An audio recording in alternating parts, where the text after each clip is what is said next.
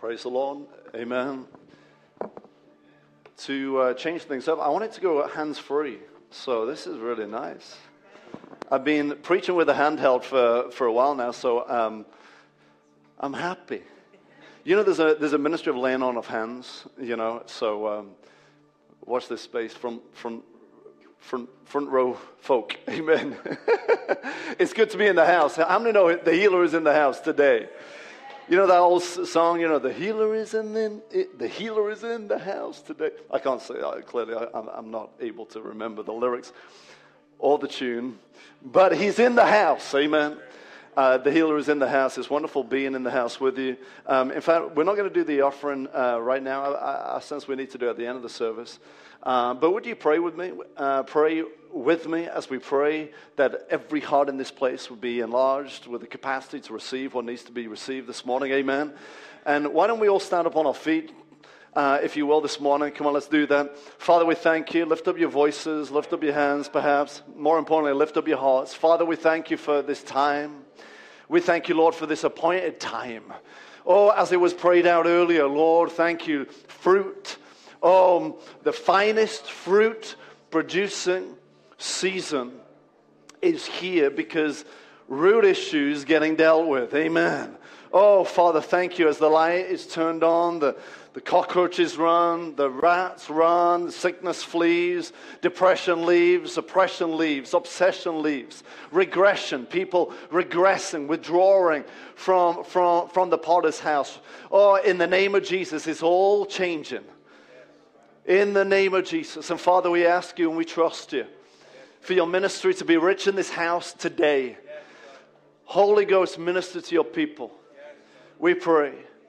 Speak words of life that breathe life into marriages and, and families and, and minds and body parts and their children and, and Lord, their, their wayward children, perhaps. Father, I thank you for your life giving spirit Thank you, Lord, for pouring your spirit on the inside of us. Oh, the first Adam was a living being, but the last Adam, Jesus, the righteous, Jesus, the Christ, Jesus, our Lord and Savior, the Son of God, amen, is a life giving spirit, and He's here to breathe life in every situation, every dead situation. He is the resurrection and the life.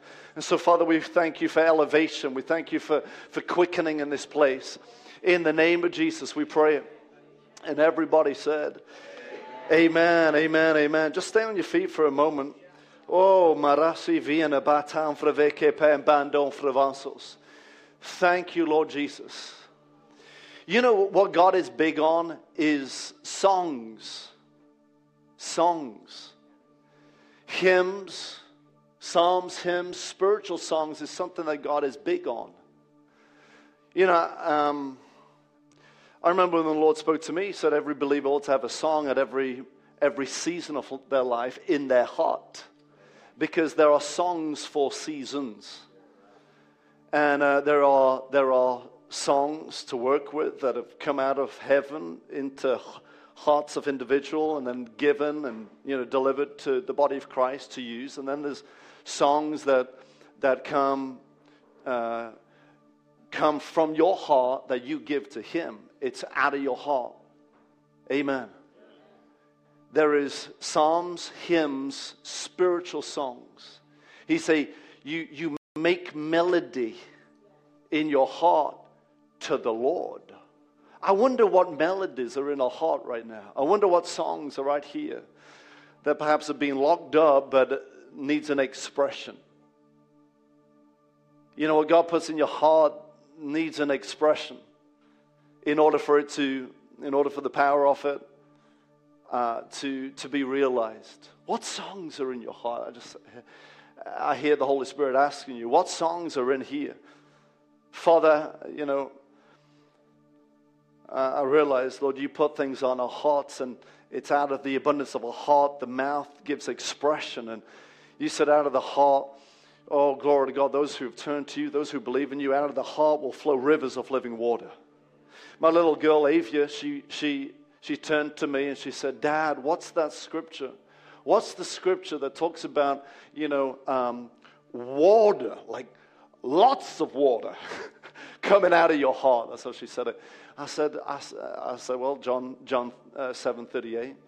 And she said, well, I was in the shower and there was like a deluge. And, you know, she didn't use that word, but she said the, sh- the shower was coming on me. And I just felt like, um, you know, that which is coming on us, um, it's like it's to, uh, like lo- all the water that comes on us needs to like come out of us and flow out. What's that?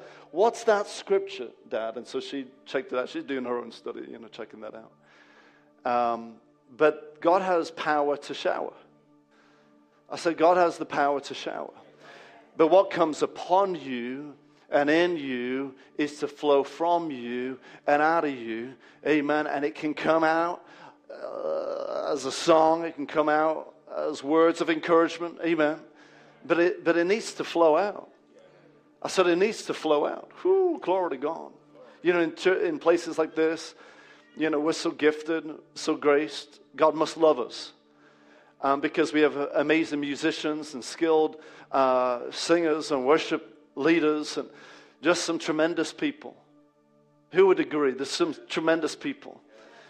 But you know, that doesn't replace all the skill and all the ability. That doesn't replace the work and the ministry of the Holy Spirit. Whoo, man. And, and He has tailor made, he, he knows how to minister in a tailor way, tailor made fashion to every person in the room. It amazes me when, when, um, when preaching and teaching turns into prophetic ministry, where someone preaches and teaches with a spirit of prophecy, and it's like, wow, like I'm hearing what I've just been discussing with my wife on the way to church, or a man, you just, you know, the worldly phrase, people use is it's like my mail is being read. And it's like, wow, amazing how God can speak so such specific things to individuals through one message to the corporate, but it's like He's speaking to us individually. It's amazing because there's no one like the Father, there's no one like Jehovah. Come on, that's another song, isn't it? There's no one like Jehovah, there's no one like our God. Amen. Now, He made you like Him, you understand? Amen. And that's why He can flow through you. Father, we thank you for today. We thank you, Lord, for, for expressions of, of your spirit, expressions from, from your heart put into our heart for us to give expression to. And Lord, I thank you that even this week, as we will hear so much from you and we will sit at your feet long enough to hear from you, that, Lord, you'll put a deposit in our spirit that is not just for us, but it's to bless other people. And I pray that we would be a blessing to other people. Amen. Maybe songs, new songs coming out, and we contend for that. New songs, new songs of deliverance, amen, being sang over neighborhoods and cities and nations and situations and words, words from you, words from you as we wake up, words from you to us to be spoken through us to him who is weary, so that strength may be imparted, so that healing may come to bodies and lives. We ask it in the name of Jesus. We ask it in the name of Jesus. Thank you, Father. This is our, this is our prayer. And we trust you and we rejoice like it's already happened. Amen. and we're expecting, and our expectation will not be cut off. Glory. Let it be a, uh, let it be a week of ministering to other people. Lord, help us take our eyes off, our, off of us and on, on what you want to do for other people. And we'll be used mightily, and we will not be disappointed. In Jesus' name. And all God's people said, Whoo, amen and amen. You may go ahead and take your seat. Say hello to two people before you do. High five them turn around, make sure you're happy with your surroundings. If you're not happy with your surroundings, you can move seats. It won't bother me one bit. It may bother the person you sat next to. You might offend them, but no. We've lost the right to be offended. Amen. Hallelujah. You know, we're, we're on, a, on um, uh, a topic, if you will, on, on prayer, uh, talking, about, talking about prayer. Um, and, uh, you know, this is what the early church did. And this is vitally important, you know, for things to avail. There can be no availing much without much prayer. You know, I've said it before, you know, uh, no prayer, no power. Little prayer, little power. And much prayer, much power, because prayer produces and, and makes power available. Amen. Prayer makes power available. And, and there is need for us to, to walk in power and walk in strength. Amen. Because there's so much that is vying for our attention. And when, when the enemy, you know, distracts us, you know, he, he seduces us out of the place of strength to feed on stuff that weaken. All the stuff that he's trying to distract us from is designed, uh, uh, all the stuff that the enemy is distracting us to uh, put our gaze on and focus on is designed to, to weaken us. Um, and so it's really important that we, we learn how to surrender. Amen. You know, whatever you, what, wherever there is surrender spiritually, there is going to be victory naturally. Because God's Spirit, when you work with His Spirit, it affects change in the natural. Amen. And pray, I mean, it, it, it's, it, it's necessary, it's needful. We've got to be praying for one another. Amen. And I so appreciate, we so appreciate your prayers for this church. Um, not much would happen without prayer. Amen. And so we've got to, we've got to be watchful. Turn your Bibles real fast to Matthew 26, 26 verse 41. Let's read this. Um, oh, glory to God. Thank you, Father. Matthew 26, verses 41. They can put it on the screen. I haven't put it down in my notes um, here. Um, but, but, but God's good. Amen. He's, he's going to help us this morning. Um, thank you, Lord. Matthew. Matthew's Gospel 40, uh, 20, 26, 41. If you can do it quick, that'll be awesome uh, Matthew 26, 41. Anytime now. That's great. Watch and pray. Watch and pray, lest you enter into temptation. The spirit I- I indeed is what? Willing. But the flesh is what?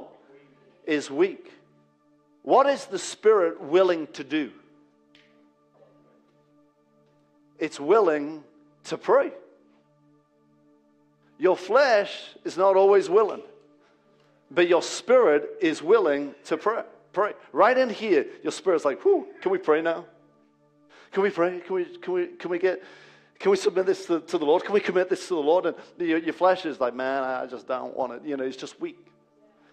But, uh, but it is strengthened by the Spirit. It is amazing if we just start praying for a few minutes. If you feel weak physically right now, if you gauge your spirit and start praying, there is, a, there is a strength that comes from the Lord to your inner man, and then that coming and translates to your outer man, and there is change. Because you surrender. And wherever there is surrender uh, uh, spiritually, there is going to be victory naturally.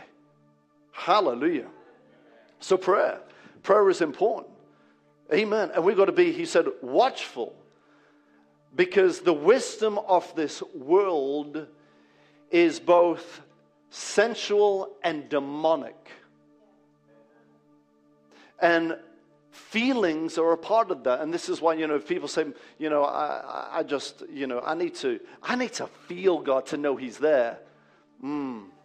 If you have to feel God to know He is with you, what happens when you don't feel him when you leave a corporate uh, environment like this? Then, then you'll think he's left you. You'll be deceived thinking that he's left you. Oh, could you pray that I, I, I can feel that I feel him? Absolutely not. No. No. You may feel him.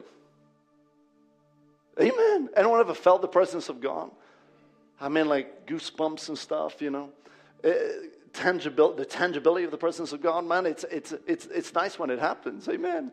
It's good, but you don't have to feel Him to know He's there. Thank God, you know, Jesus felt power go out of Him when the woman with the issue of blood, she, you know, pressed through the crowd. For she said, If I touch the hem of his garment, I shall be made whole. And she, she felt virtue, power surge into her. Jesus felt it too. Jesus so much felt it, he turned around and said, Who touched me? You know, what do you mean? Everyone's touching you. No, no, no. Who, who deliberately touched? Who, who reached out with the deliberate touch of faith to draw from me? And he felt it. Now, there's, there's feelings, but you don't always have to feel it. We don't have to feel it to know God's with us. We don't have to feel nothing. I many know that's just liberating? Amen. Well, I just don't feel that this is the will of God. Who asked you, body? Who, who asked you? Well, I just don't think. Hey, thinker, who I even asked you for your opinion? Well, I can choose to believe what I want to believe. No, uh, I've lost that right the moment I made Jesus the Lord of my life. Amen. So my opinion really doesn't matter at all. Thank you for that one. That's right. Amen. And you know what? Your opinion doesn't even matter. Do you know whose opinion we need to latch onto? Is God's opinion. What is God thinking about it? Do you know it's in that place of prayer that God really begins speaking to us about these things? Feelings. You know what um, excitement does? And this is why I love our pastors, Pastors Paul and Karen Brady, when, when I start speaking to them about certain things, and I just like how the Holy Ghost moves through him, and you know, I get excited about something, and, and he starts he starts drilling it, you know. Uh, and I like that because, because excitement clouds judgment. If you're like super excited about something, it can cloud. You feel it, man, I'm so excited about this, you know, and, but it clouds judgment. So you bring somebody in who's a Holy Ghost, Spirit filled, faith filled, Holy Ghost, Book of Acts uh, friend of yours. Amen. Anyone got one of those? Amen. Amen. We got a whole bunch right here in this room. You, you invite them in. Someone who's, who's not as excited about it as you. Because excitement clouds judgment. And so bring somebody in who's not a, as excited about that thing that you're talking about as you.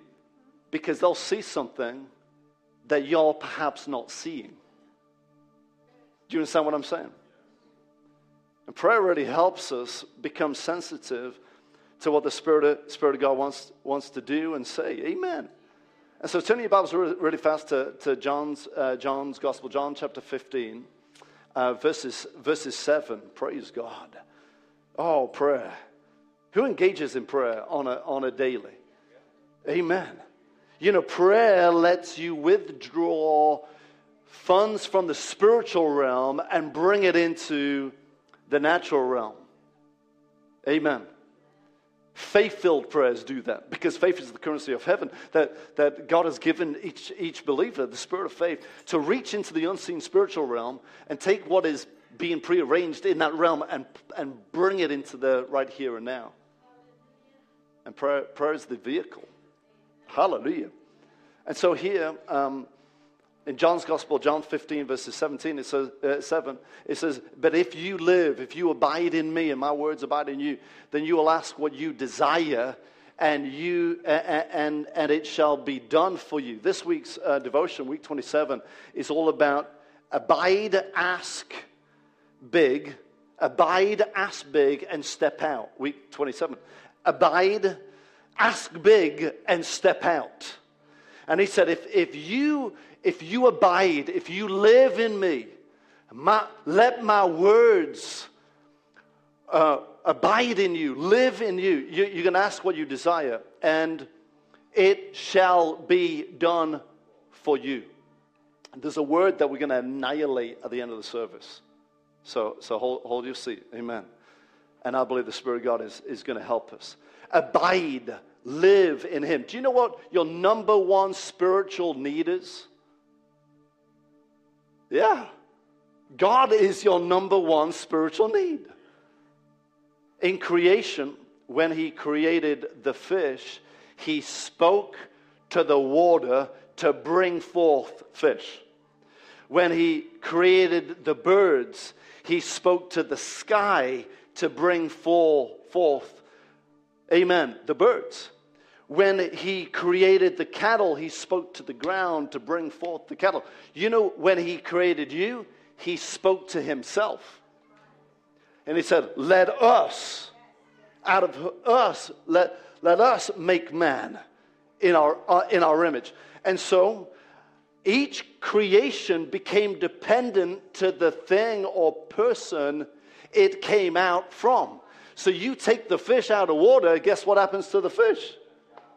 It dies. You take, you take God's final creation, which is you and me, out of, out of the abiding place. Abide in me, he says. Then guess what? Like a fish out of water, guess what happens to you? You can't function.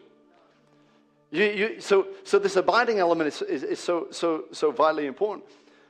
And he said, verse 7, you will ask what you desire. This is the second point of the devotion. Abide, ask. Ask. It was, um, you know, yeah, you have to have a desire. God, God, God wants uh, you to desire. And it's a holy thing. What is it? Uh, uh Psalm, Psalms um, 37, verse 4. He gives you the desires of your heart. What desires have you got in your heart that God wants to give? Oh, glory to God. Someone says, Nothing's impossible with my God. No, nothing's impossible. I want there to be just a stirring of faith in this place because I'm telling you, um, we're a different bunch of people. We believe God, we abide in Him, we believe in Him. That's why we ask the Father in the name of Jesus, and He gives. Your overwhelming enthusiasm this Sunday morning. Come on, halfway through the year, man, it's just awesome. Amen. Come on. I'm excited. He said, Whatever you ask, whatever you desire, what desires do you have? If you're abiding in Him, living in Him, letting him, His words abide in you, come on, there is going to be some pure desires that are going to come out of you. There's going to be, there's going to be prayers that are not going to be amiss if you're living in Him, having your being in Him you'll find yourself, you can be confident about, you know, if you know you are surrendered,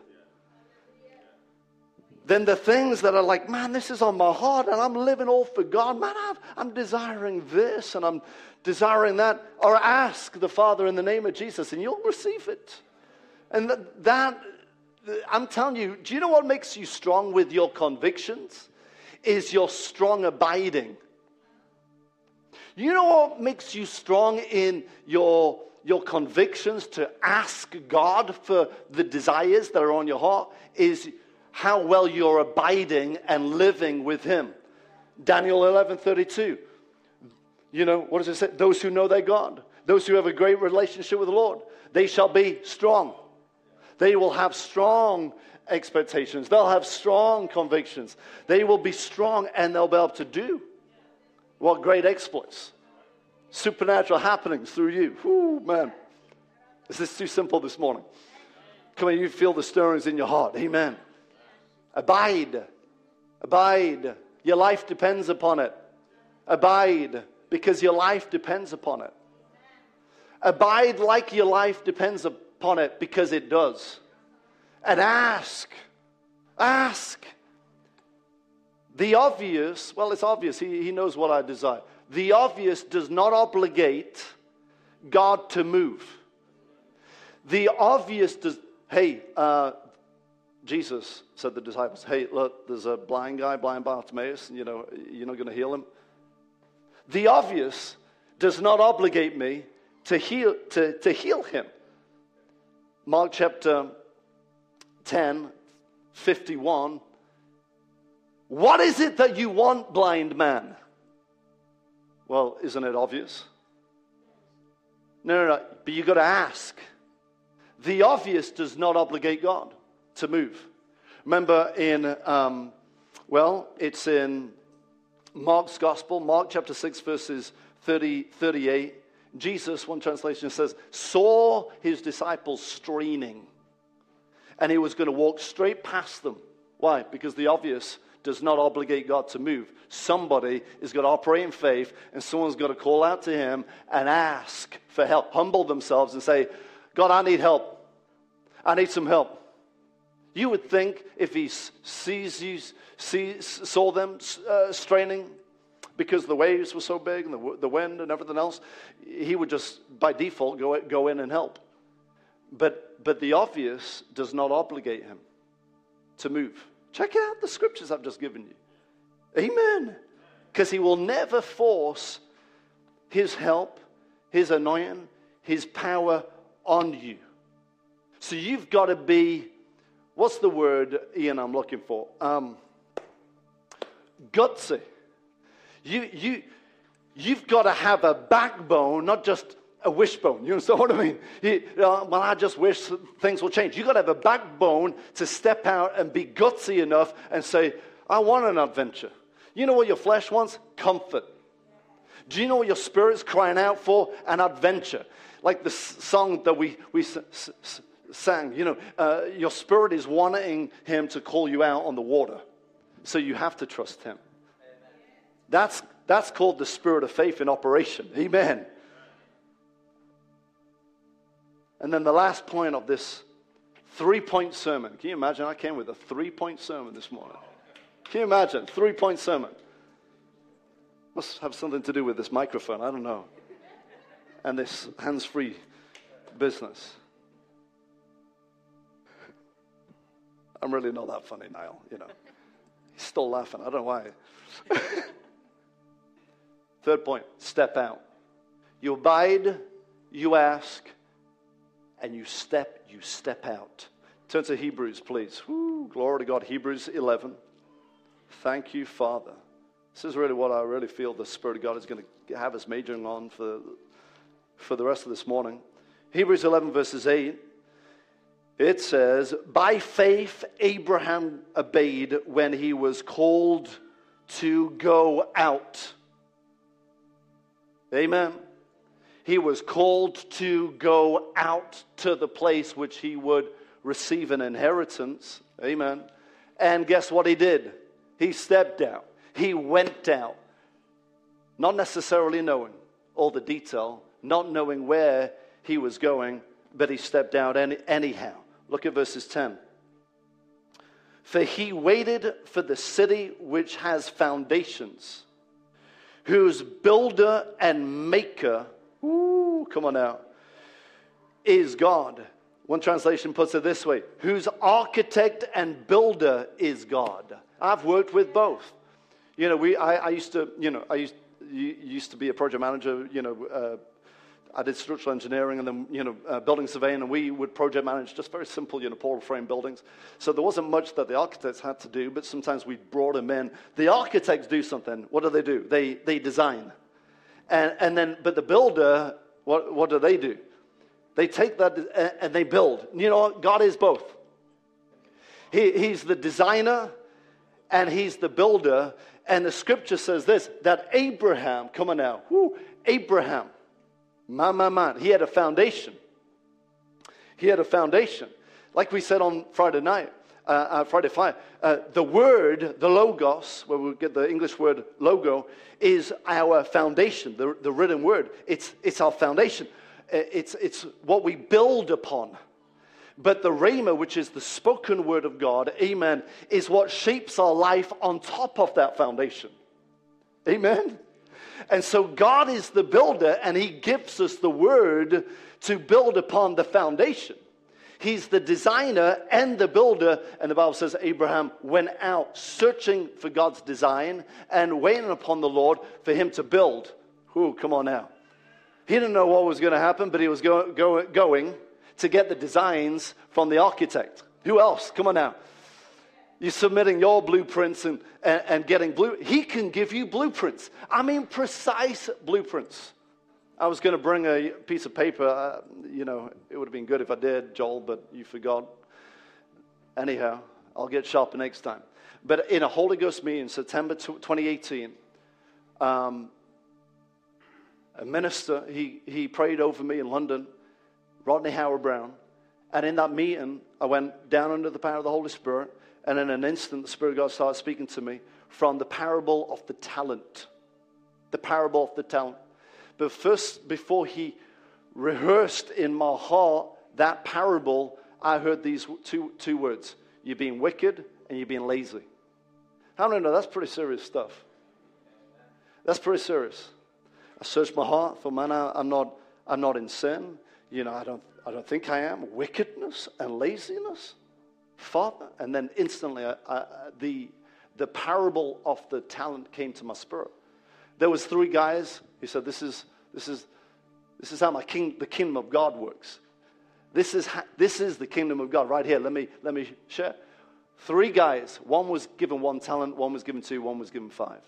The two talent and five talent guy doubled it. The one talent guy dug a hole in the ground, hid it, and just maintained the same level. And uh, when the master came back after a long period of time, how many know he's gracious to give us time? He came back, and the, the one talent guy dug, it, dug up his one talent and gave it back to the master. Say, hey, here it is. You can have it back. The two talent guy and the five talent guy doubled it, but the, the guy who just maintained, same level. Guy who just maintained, same level. He was said, You've been lazy and you've been wicked, slothful and wicked. The Spirit of God straight away started dealing with my heart about my personal finances. It wasn't pertaining to ministerial stuff, but my personal finances. And He showed me exactly what to do in 20, 2019, 2020, 2021, and, and so on for seven years. And I wrote it down. And everything has come to pass up to that point. Everything. Even figures that I wrote down. What to do with the house we were living in. He told us what to do. He told us how to double it. He told, because how many know the parable was two talent guy and five talent guy doubled. And then more was given. Um, blueprints. We have an architect and a builder.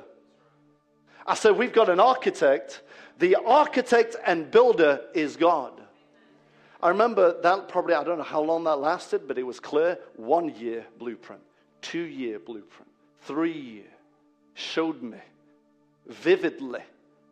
And it was easy for me to write down and, and execute that. The minister came up to me, I was still on the floor. He put his foot on my belly. A little bit unconventional. Still don't know why he put his foot on my belly. But he put his foot on my belly. And he said, um, in meetings like this, there's times when people get char- charged by the presence of God and get stirred up by the presence of God and get a fresh infilling. And then there's other times, like my brother here, when God gives you blueprints and downloads blueprints. He had no idea what was going on. How could he? I didn't say nothing to anybody. How many know he is our architect? And he can download blueprints, right? Plans. But if you're so busy in your plan, no, we're building it this way. I saw it this way. You saw it that way, but what about God? What about God? I can't go into the details of my personal finances because if I put a mic on you, you wouldn't either, necessarily. But my salary didn't increase or anything else because uh, I'm not subject to that. But when I just started to do what God had told us to do, supernatural things started taking place. Hallelujah. He is the architect. And it is His word spoken. That's the prophetic word that shapes and forms and solidifies inside words. That's what the prophetic voice of God will do. The Rhema word of God, the spoken word of God will solidify. Amen. The internal word. It comes from somebody outside, but it solidifies an inside word. And the prophetic voice of God and the Rhema word of God is a weapon for you to contend with. Hear me out. I see it. Maybe because I'm a builder, you know. Um, foundations, written word. But then on top of that, what shapes and forms your life, the building, is, is the spoken word of God. The specific plans of God. Oh, glory, man. If God said it, it's because God has designed my life to be, be built upon it. If God said it, He's designed your life to be built upon it. We are not building upon sand that shifts. We are building upon a solid rock that cannot be moved. And it will be said of you, and it will be said of me. I was praying for you too, Femi and Esther. I remember one time when I was with you, with my wife in our office. And certain words were quickened to my spirit. You were there on Friday night about prophetic words. So the Lord gave to Israel all the land which he had spoken to give to their fathers, and they took possession of it and dwelt in it. The Lord gave them rest all around according to all that he had sworn to their fathers. And not a man of all their enemies stood against them. The Lord delivered all their enemies into their hand, and not a word. That's right. Not a word, not a word failed of any good thing which the Lord had spoken to the house of Israel. Not a word, not a word. Lift up your hands. Whew, Lord. Not a word, not a word, not a word fails. Not a word, not a word. Every aspect, is coming to pass in the name of Jesus. Let it be said of you and your family too, your house. Not a word that has been spoken to me over me. Not a, not a word will fail. It's working. I said it's working. It's working. Woo-hoo. It's working. So wait on God to give you the design and wait on God to do the work. Wait on God to give you the design and know that He's, well, well you play your part. Ooh, come on, and the confidence will rise up. If you know I'm not doing this based on my own great ideas, this thing come out of my, my, my um, you know, uh, my own study or my own time to, to think this through, this came out of Him. Turn your Bible real fast. You all right for a few more minutes? Galatians chapter 1. Ooh, hi, masebando, orefia finai. We're going to annihilate a word. One word that so many of us use, and we're going to kill it. Well, what's that word? Hold your seat. We'll get there. Galatians chapter 1, verse 1. Paul, he said, an apostle. He said, I, Paul, an apostle, not from men nor through man not from men nor through man, but through Jesus Christ, the God, the Father who raised him from the dead, and all the brethren who are, are with him. He said, he said um, I am an apostle by the will of God. That's what he said. It's not of man. Man didn't send me. I didn't send myself. God sent me as an, that's, a, that's what apostle means, right? I sent one. I'm not sent by myself. God sent me. This is why, you know, you know quite naturally, um, one could evaluate that I, am not, I'm not fit for the job that I do. I'm, I'm not the you know, sharpest tool, uh, tool in the toolbox. I'm not the most eloquent in my speaking ability. Uh, English was like the toughest subject when I was at school. And then God gets me to speak. But thank God I didn't send myself. And I know what he said. And I know this is not of man or through man. It's not my own choosing, because if I because if I had a choice, you would be seeing me at Wimbledon. Well, maybe not at this age, you know, I'm 40, but you would have seen me in Wimbledon. and they would have been talking about, you know, these young uh, whippersnappers. He's playing like Joel Taller. No, he's playing. He's, play, he's playing like that, that legend tennis player. But that was, not, that was not God's plan. And I'm grateful. Amen. I think many, one of the, one of the main reasons why churches fail, ministers fail, businesses fail, is because they never should have started in the first place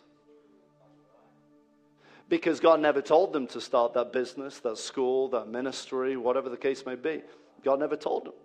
They, they, they didn't have a specific word. There was no specific, there was no basis. There was no foundation. There was, they were shape, they were building something. Yet, yet he's like, whoa, hang on a minute.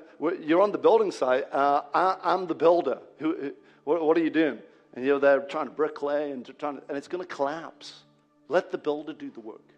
I said, let the builder do the work. What are you doing? Just, just yield.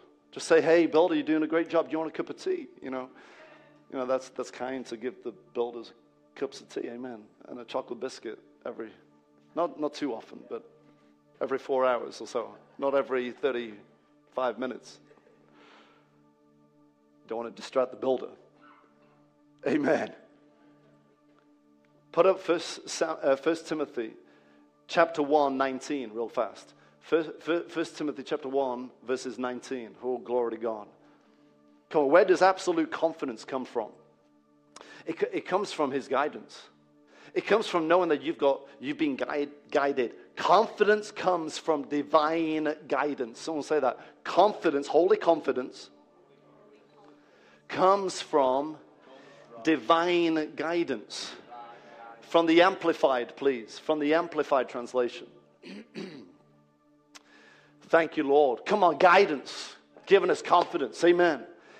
It says holding fast to faith, that leaning off the entire human personality on God in absolute trust and confidence. Absolute. Where does this come from? Absolute trust and confidence and having a good, clear conscience.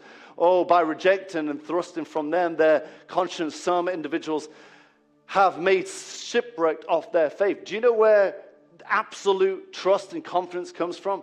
Is from being guided. Being guided from the Holy Spirit. Don't override the guidance. God's guidance is your safe guide. Don't override it. You know your spirit right here, man, one with Him, your spirit, man, will not give opinions. It will only give knowings. It gives absolute, accurate knowings, not opinions. We don't want opinions. We, we want to know the truth. And that's what you so you can trust it. You can trust your spirit. It's your safe guide. And, and when, you, when you get that divine you know, uh, guidance and you pick it up, there is a level of confidence. We're not talking about arrogance. Arrogance is confidence without the awareness of Jesus, without the awareness of what God said. But confidence, holy confidence, comes from God spoken, God sent me out. God said this. God said that. I'm confident because God said it. And not a word that God says can fall flat. Ooh. So, so really, um, most, most questions can be answered by this, this question What has God said? What has God said? What is God saying? First John chapter 5, verse 9 tells us that, you know, if you receive the witness of men, well, I think you should do this. Well, I think, I, I don't, I actually, my opinion is this. I've got a witness that you've got to do this. If you receive the witness from men, the witness of God is what? Thank you for helping me teach and preach this morning. It is greater. The witness of God is, is greater. Oh, hallelujah. Thank you, Father. And it's, do you know what's so easy? Is to have leadings for other people because it costs you nothing. But you know what? You need to hear for yourself. Jeremiah chapter 1. Hallelujah. Jeremiah chapter 1. Oh, I know I'm covering a bit of ground, but we'll get you out in good time this, this morning. Amen. No one's rushing anyhow.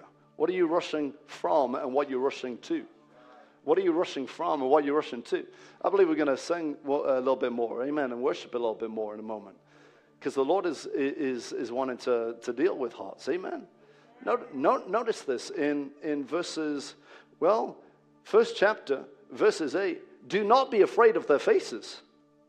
You know, there's, there's a lot of scary things, but it doesn't, you know, it doesn't, faces are something else. you know, lions, bears, tigers, wolves, they've got nothing on faces. And, and the Lord said to the prophet, He said, well, to Jeremiah, who was um, set apart to be a prophet, he said, Don't be afraid of their faces, for I am with you to deliver you. Now, this is on the back of him saying some stuff. So if you reverse a few verses, in verses 6, he said, But, but Lord, behold, I cannot, I can't speak, for, for I'm a youth. I can't do this. Hey, no, no, Jeremiah, you didn't call you. And Jeremiah didn't call himself, God called him. And whatever truth calls you to do, grace empowers you to walk it out. Whatever great, whatever truth calls you to do, He is the Spirit of truth. Whatever the Holy Spirit calls you to do, there is grace to walk it out. We're talking about stepping out, to step out on that truth. Amen. This is why Jesus came. First John chapter 14, full of grace and truth. So I'm not just giving you truth, I'm giving you grace because whatever truth calls you to do, my grace will empower you to get it done. Amen. Amen. Hallelujah. And so, before you step out, this is the last point of my three point sermon, you know, step out. Before you step out, you've got to appreciate and learn something and know something about prayer. Because prayer precedes your step out. Acts chapter 13. Am I preaching too, sm- uh, too, too, too, um, too slow this morning? Or is this pace okay? All right, look at this, verse 2. It says, As they ministered unto the Lord and fasted, as they ministered to the Lord and fasted, they were praying, ministering to the Lord and fasted. The Holy Spirit said, Now separate to me Barnabas and Saul for the work of the ministry. Before they sent them out, they prayed. Before they stepped out, they, they prayed. And having fasted and prayed and laid hands on them, they sent them away. So being sent out, it's not about being stepping out. Being sent out by the Holy Spirit, they went down to Seleucia, and from there they sailed to Cyprus. Now, here's the thing the prayers of the Antioch leaders prepared a ministry path for Barnabas and Saul. So, so without the prayers of the Antioch leaders, if Barnabas and Saul would have stepped out, there wouldn't have been a path there. It would have been, they would have had to just cut a path. But prayer cut it for them. I'm talking about in the realm of the Spirit. So much so that the path was prepared, that highway, that path was built. So much so that when they, when they went to the harbor to get a boat to Seleucia, guess what? There was a boat waiting ready for them. And they didn't have to wait for months. They just set sail quickly. And what did they do? They did what they were called to do, which was preach the gospel. With no delay, but there would have been a delay if there wouldn't, wouldn't have been prayers. Because this is what prayer does. This is the power of prayer. The power of prayer goes out ahead to smooth the way. I want you to pray for me because doors are opening up in Eastern Europe. Um, in August, um, uh, a missionary who I've worked with a lot in India. He's an American guy who married an Indian, and he's been there for, for many years. John Rowan in, in Spirit of Faith Church in Nagaland. He's it's a long story, um, but he, he's, had in, he's had Hungary on his heart for a while. Uh, long story. I was in a, I'll try and do it short though. I was in a meeting in, uh, it's about to start, you know, start the, start, the story and people don't believe it's going to be short. So he, he, here's the deal. I'm going to preach over here. Because um, you guys helped me. Thank you for helping me. So I was in a meeting, leadership meeting in America. The host, Mark Hankins, he called Pastor John forward. Hey, John, come share what the Spirit of God's doing in India through your ministry. So he gets up and shares for five, five minutes. All the while, I'm hearing him speak uh, something goes off on the inside of me. You're going you're gonna go there. You're going to go there. You're going to help this guy.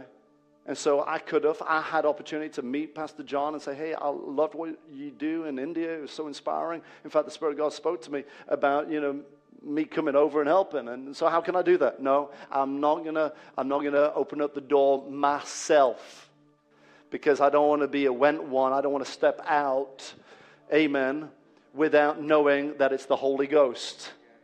So I'm getting the architect's plan, I'm, and I'm believing he's going to make it happen because he's my builder too. So I leave America not even saying hello to the guy, not even saying hello to the guy. See, open doors are a byproduct of a developed gift. If you develop your gift, the Bible says the gift of uh, the, the, the, the gift will open doors for you, will make room for you. Not you, the gift. The gift, the developed gift, you develop your gift, and then doors will open. It's going to happen. So I tell my wife about Pastor John, and uh, oh, so did you meet him? No, I didn't meet him, but I know this is what the Lord said. Anyway, uh, some, some minister was, was up there in India ministering, for him, and so happened to be, you know, a friend of ours. And, you know, he, he mentioned we must have come up in conversation. So he reached out to me on Facebook. Thank God for Facebook, you know. And uh, anyway, he messaged me and he said, Hey, uh, an instructor is canceled who's due to come from America, but it just seems good to ask you, would you come over and minister? I said, Sure, I'll come. My first meeting, I, I land, they pick me up from the airport, I come to the ministry base. John's there waiting for me at the guest house. I say, Pastor John, you've got to tell me the story. You're from West Virginia. How? How, how does a man from West Virginia end up here in Nagaland? So he starts talking about his story. Well, in 1987, the Spirit of God led me to go to Hungary. He doesn't know I'm Hungarian. He didn't know my family is from Hungary. He said, uh, Well, uh, I ended up going to uh, Budapest. I spent a few months there. Uh, the Faith Church hit Gyülekezet, um, and he mentioned the house where he stayed, uh, was, um, was really excited for me being there, and they wanted to know what the curriculum was at Kenneth Hagin School. And so they were getting the download from me because they wanted to train people in the, in the church there. And then he said, um, Then the Lord, after a number of months, led me south of Hungary to a small little village next to Shukurst. And he said he, he, he stayed with a family called the Karutz family. A bunch of praying sisters who never married, but they were prayers and they prayed. And, um, and uh, praise the Lord for prayer. Amen.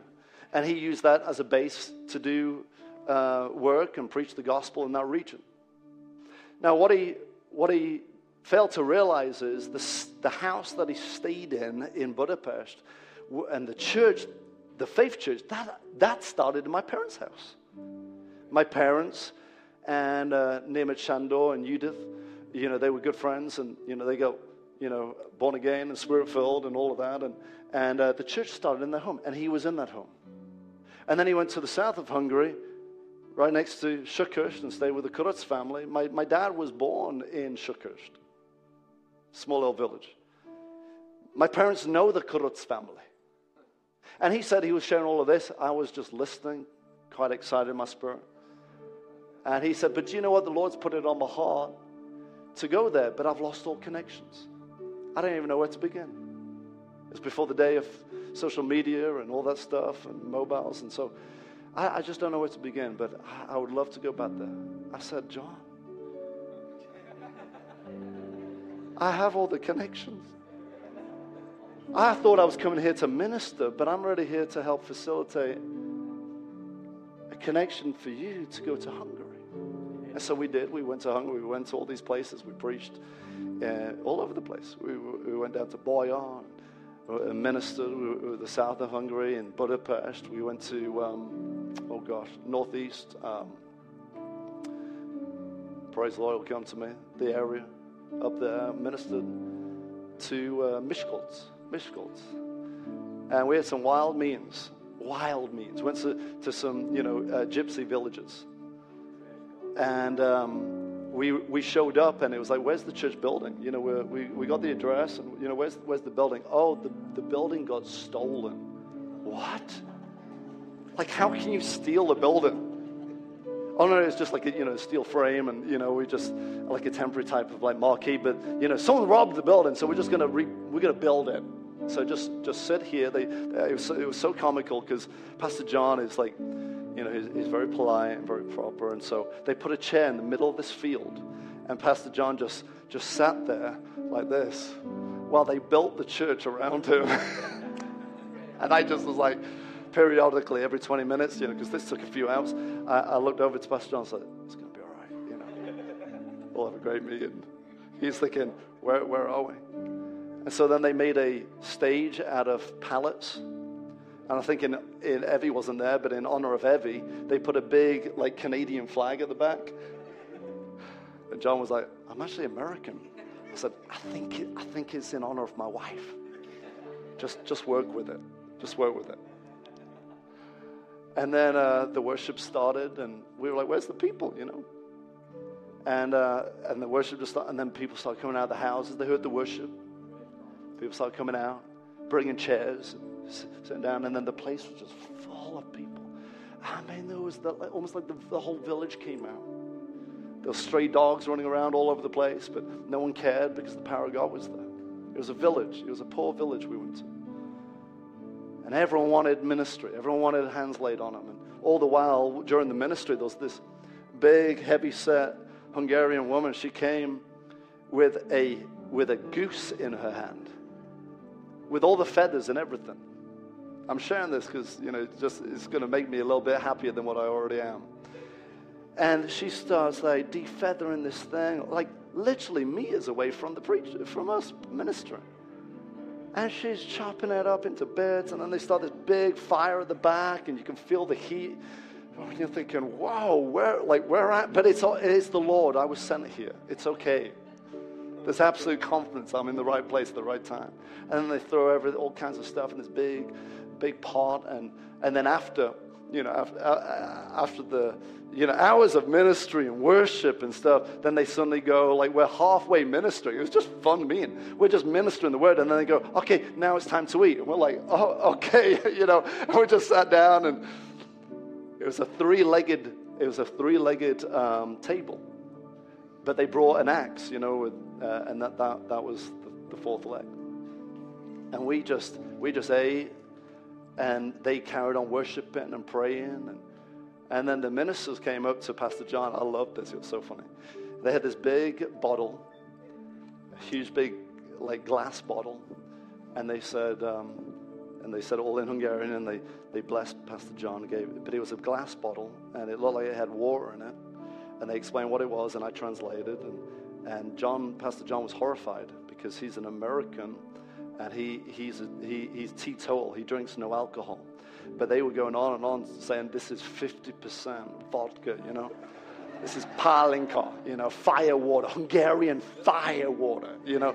And, and I said, John, this is your honorarium.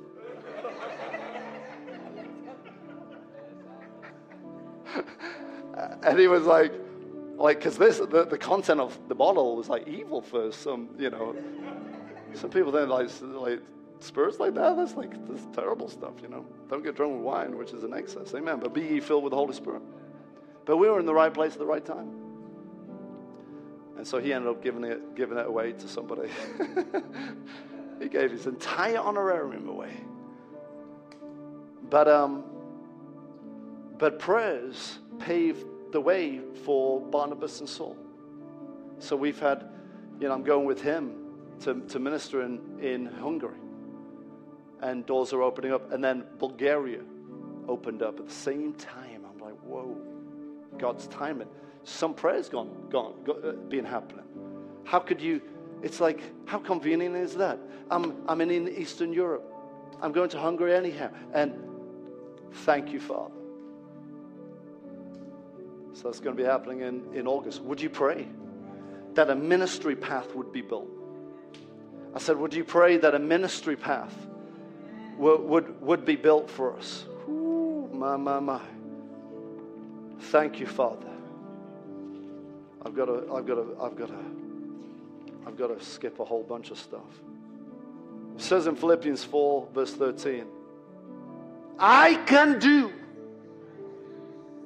all things through Christ who strengthens me.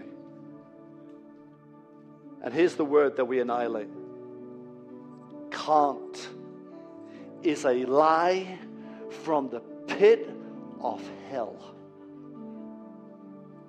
Hey, uh, uh, pa- uh, Pastor Joel, you know, we're doing this conference. Would, would you come and minister on these dates? Oh, that's a Saturday, Sunday, and Monday. I can't. That's a lie. I can. I could. I could get a replacement preacher to come preach in our church. I could, but I choose not to. You understand what I mean? I can't is a lie. Can't means you're powerless. You don't have any options. Can't means there's no there's there's no there's no real way. But I can't I can't come to church because I can't get out of bed. You can't? What do you what, what do you mean you can't get well physically? I can't get out of bed, really? What if Jesus walked in the room? All things are possible for those who believe. For a specific bunch of people, all things are possible. For those who believe. Not for everybody, but those who believe. What do you mean you can't? I just can't stay in this marriage any longer. Really? Can't is from the pit of hell. No, what you're saying is, I choose not to stay in this marriage. You can do all things through Christ who strengthens you. I can't do that because I haven't got enough money. What, what do you mean you can't? What, what, if, what, if, what if a million pounds was given to you right now? Well, that would change everything. But you just said, I can't do it. But I thought all things are possible for those who believe. I could never live in a town like that. I could never live in a house like that. I could never have a job like that. Really? You can't? Why not? So focused on what you can't do, you, you, you, you, you, you, don't even know what you can do. Not in your own strength, but it's through Christ. Remember when, you know, helping, who else, who, where's the parents there where you help your kids at homework and stuff like that? You know, you kids, you help them. Not many of us helping. What are they, what's the deal? You help, you help your kids. Remember helping Gloriana with some of her like math stuff and, and she was like, I just, you know, I'm frustrated. I, I can't figure it out. I, I just can't do it. I was like, girl, you've got something that mom and I never had when we were your age. And that's Google. You say you can't figure out, but you have you can just type in the question in Google. What do you mean you can't? So focused on what you can't do, you're not exploring what you can do. You can call your friend and say, "Hey, what's the answer?" you can go into school early, amen, and ask your teacher, "Could you explain the problem a little bit? Because I'm, I'm struggling." You you can do that. What do you mean you can't? Of course you can. All things are possible for, who, for those who believe. But, I, but, but I'm, I, my, my past, I, I, I just can't because of what I've done. You can go to the altar and be altered. You can pray and get a holy boldness. That's what you can do. Absolute confidence and trust to obey God. That's what you can. Don't sit frustrated thinking about what you can't do. You can. You can pray. You can pray. You can ask God. You can get His counsel. You can. And I just want to smash can't. So if I can't preach at your church or the conference, I'm not going to say that because I can. I could change and rearrange my schedule and I can come and minister. But if it's not the will of God, I'm not going to say I can't. I'm going to say, I choose not, well, the Lord doesn't want me there. And so I choose to be where God wants me to be. So I will not be there. But can't is, is a, an expression of doubt. Can is an expression of faith. And I think if we start using that, I'm telling you, all things that God tells us to do, He's like, I found somebody who can. Because they say they can through me because that's where they're getting their strength from. You can. You can. Amen. You are well able. We can. Let's do it at once, said Joshua and Caleb. We can. We can. Well, I, I, I can't tithe. I can't, I'm too committed to certain financial obligations. That's right. You are too committed to other financial. What do you mean? You can't resist going through the drive-through and paying what you. You mean you can't? You. What do you mean you can't? You're too committed. People, you know, you know, people spend more money through drive-throughs than honoring God. Amen. You know what? Where we do, we tithe as a ministry. We're more than tithe. Well, what if, you know, because that's a lot of money, you know, what, and, and, offerings on top of that. Well, what if, what if you, what if the ministry goes down and has not, uh, doesn't have enough money um, for, for what it's called to do because we're tithing? Then we go down. We go under honoring God, but I will not say, I can't honor him. Now, you, you, you will not go under honoring God. You cannot. You ready for one last scripture? Mark 5. Oh, hallelujah, Lord. Hallelujah, Lord. Thank you, Father. We refuse to do life and ministry not honoring God. I refuse to say, I can't honor God this month. I can't sow that. No, I can. I can. We've done it. We've done it. We've done it recently. And this is hear my heart. You know my heart. We've had our, salary come in and we put it, you know, most of it back in so that other things can, because, so that we can tithe as a minister.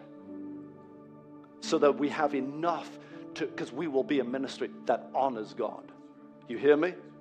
We're going to be a ministry that tithes and honors God. What do you mean you can't? You choose not to. What's more important? I'm not being too heavy. I'm just, this is the Spirit of God just coming out of me, all right? What's more important? What are we going to put before, before? Our body or God? If we spend more money with our gym membership, becoming huge.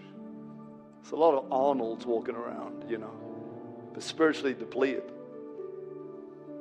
What's more important, the body, your body or the body of Christ? No, you can. You choose not to. And that choice, well, Mark chapter 10, not 5, excuse me. It says here in verse 29, verse 29 says, Oh, Jesus said, Assuredly I say to you, there is, there is no one who has left house or brothers or sisters or father or mother or wife or children or lands for my sake and the gospels who shall not receive a hundredfold now in this time. He said, There is no one,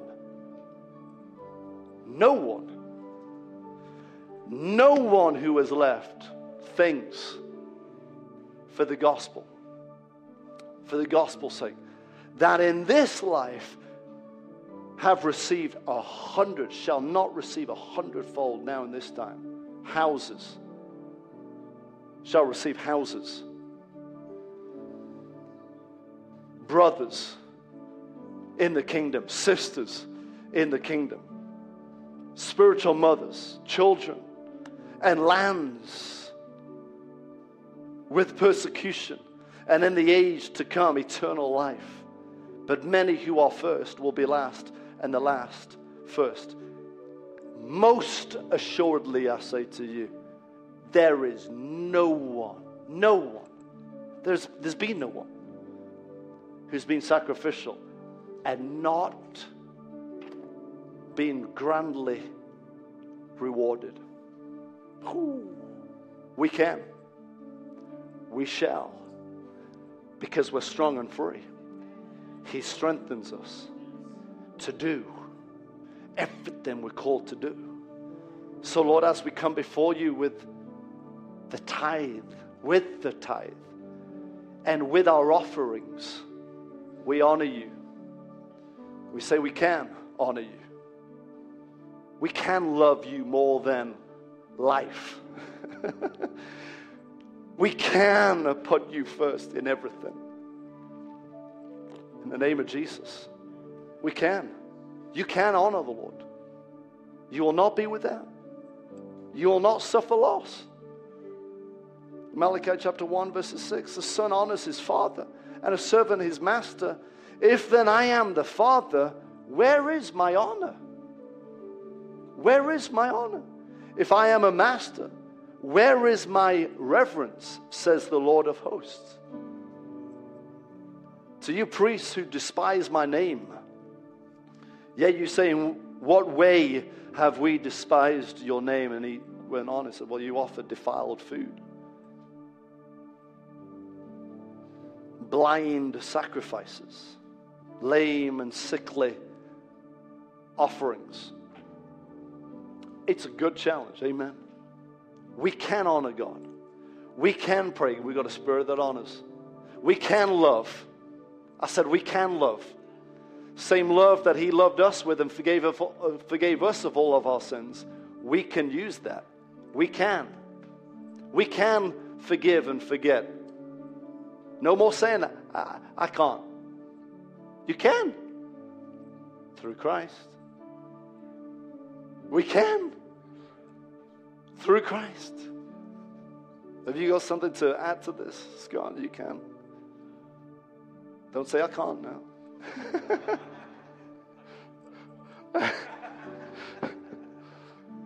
All right. He can, but he won't. We're messing. We're good friends. Please. I, you are invited. So a few weeks ago, I was asked to receive the offering. Yep. And I shared with Pastor. Sorry, the power's too great. you know, when we give, we give joyfully and we give immediately, right? When God inspires you, puts something in your heart, we do it quickly. Yeah. The more that you wait and you ponder, it gives opportunity for doubt, it gives opportunity for fear. And I told Pastor Joel I knew that there were some people, I'm just going to be this bold. Please. That there were people, older people in here that say, I'm on a budget and I can't. I can't afford it. And sometimes we make excuses for what we can't do. And so we serve, and that's a good thing. You know, there's a lot of people that are doing good things, but it's not what God told you to do. So the blessing isn't on it like as if you did what God said, the way that God said it. So if you're older and you're concerned about your pension or you're concerned about your limited budget or if you're just your budget not even older, younger, you have to consider God first. First fruits mean the very top, the cream. That's what's on the top. And that's the part that's blessed. And I just want to encourage you and reassure those of you that are limited in your finances. Don't look at what you have or what you don't have. Look at God, Yeah. the builder, the architect, right. the one that said if you do it this way, the structure will survive. The structure will be strong. You, Lord. You'll be you'll be blessed in your giving when you God. give immediately, when you give the way that God tells you to give. Yeah. So I want to encourage you, if that's you, if you're limited, you need to obey God. It doesn't matter. I had a friend a while ago that, you know, he was going to give $50,000 to uh, a ministry. And the ministry, because he was my friend, asked me to pursue him to make sure that he gave, which was a bit dodgy. And so I just said to my friend, I said, listen, it doesn't matter if it's $1 or if it's $50,000. If God told you to give that money, then you need to give what God told you to give. That's right. Nobody's up here manipulating you or trying to tell you you need to give this much in order for our budget to be met. We're just saying, hey, give what God puts in your heart because it will be enough to meet the needs of this church. right. But then it will be an abundant blessing, a right. hundredfold return for you because you did it with obedience. That's right. Amen. Hallelujah, Lord. Can you pray over the church? Um, Sure. Can we stand up, guys? You can process your giving online. We've just done that. Um, or, you know, using the envelopes. If, if stewards, you can make yourself visible for the people. If they need an envelope, you can give by cash or check. Make it payable to faithlifecenter.com or bank transfer. That's, you know, what people use. But, but let's believe this. This is good. There's a spirit of faith in this house, isn't there? Amen. Amen. I'm telling you, con is annihilated. Who's making a decision not to use that word can't anymore? Yeah. A few people. Yeah. Who's, who's going to say, I can? I can do all things through Christ who strengthens me. With God, nothing's impossible. So let's receive this prayer. Thank you, Lord. Father, we bless you this morning. We thank you for every person that's here, everyone that participates in this ministry, Father. We thank you that as they give, whether it's in their ministry or whether it's in their finance or whether it's encouragement to others, that you meet that good measure, pressed down, shaken together, and running over in Jesus' Yes, name. Lord. We remove every obstacle that would try and deny or try and stop people, people from receiving that hundredfold, that maximum return Yes, that Lord. they're entitled to because they were obedient. Not because they're faith giants, but they're obedient to your word. And so your word speaks for itself. Your word is enough. And we thank you, Father God, in Jesus' name, you, that the power of that word is going out and ministering to each and every individual.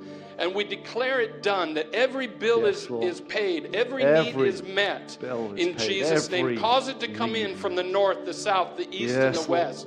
Unexpected ways, unexpected Yes, means, Father, in Jesus' name. Supernatural And we increase. thank you that it's done, and we thank you for that you, increase Lord. that comes to each and every one of us that are obedient to do the Word of God in Jesus' name. That's right. Amen. Amen. God bless It's, you as you it's a beautiful morning. place to be, trusting Him, abiding, abiding in Him, asking faith-filled prayers, and then stepping out on His guidance. Stepping out on His guidance. If you're here this morning, you don't know Jesus as your Lord and personal Savior, we want to invite you to receive Jesus as your Lord and personal Savior. If you are living life heavy, you know what, you know what I mean? Guilt, full of shame, living life heavy. And you want freedom. You want liberty. Jesus is the answer. Jesus is the way he came. He was sent by the Father because he saw you in your need. He saw me in my need. We needed a Savior. So Jesus came and he was sent to save us, to forgive us, to renew us, to heal us, to set us on course and secure our eternity. If you're in this room and you want to receive Jesus as your Lord and personal Savior, perhaps you want to rededicate your life to the Lord, I'm going to count to three. One, two, three. I'm going to count in a moment, and I ask you to lift up your hand real high, and we'll see it and we'll pray. So, with every head bowed and every eye closed, if you're here and you want to receive Jesus as your Lord and Savior, lift up your hand. One, you want to receive forgiveness that can only come from the Lord. Two, you want to rededicate your life. Three, lift it up real high and I'll see it. If there be anyone in this room, praise God. Lift up your hand real high and I'll see it. Thank you, Father. Lift it up. Don't be ashamed. We'll pray. Amen. Thank you, Jesus. If there be anyone one online, you can receive Jesus as your Lord this morning. Give me the honor to just lead you in a prayer of commitment and surrender. Would you pray this after me, church? Father God, I come to you in the name of Jesus. I believe in my heart that you sent Jesus to save me, renew me, forgive me, to make me new. I believe that Jesus is your Son, sent for me to die that I may live eternally. I believe and I confess that Jesus is my Lord and my Savior. Forgive me. This day I make him my Lord and my Savior. Jesus, you're my Savior and you're my Lord today. I'm born again. I'm a new creature.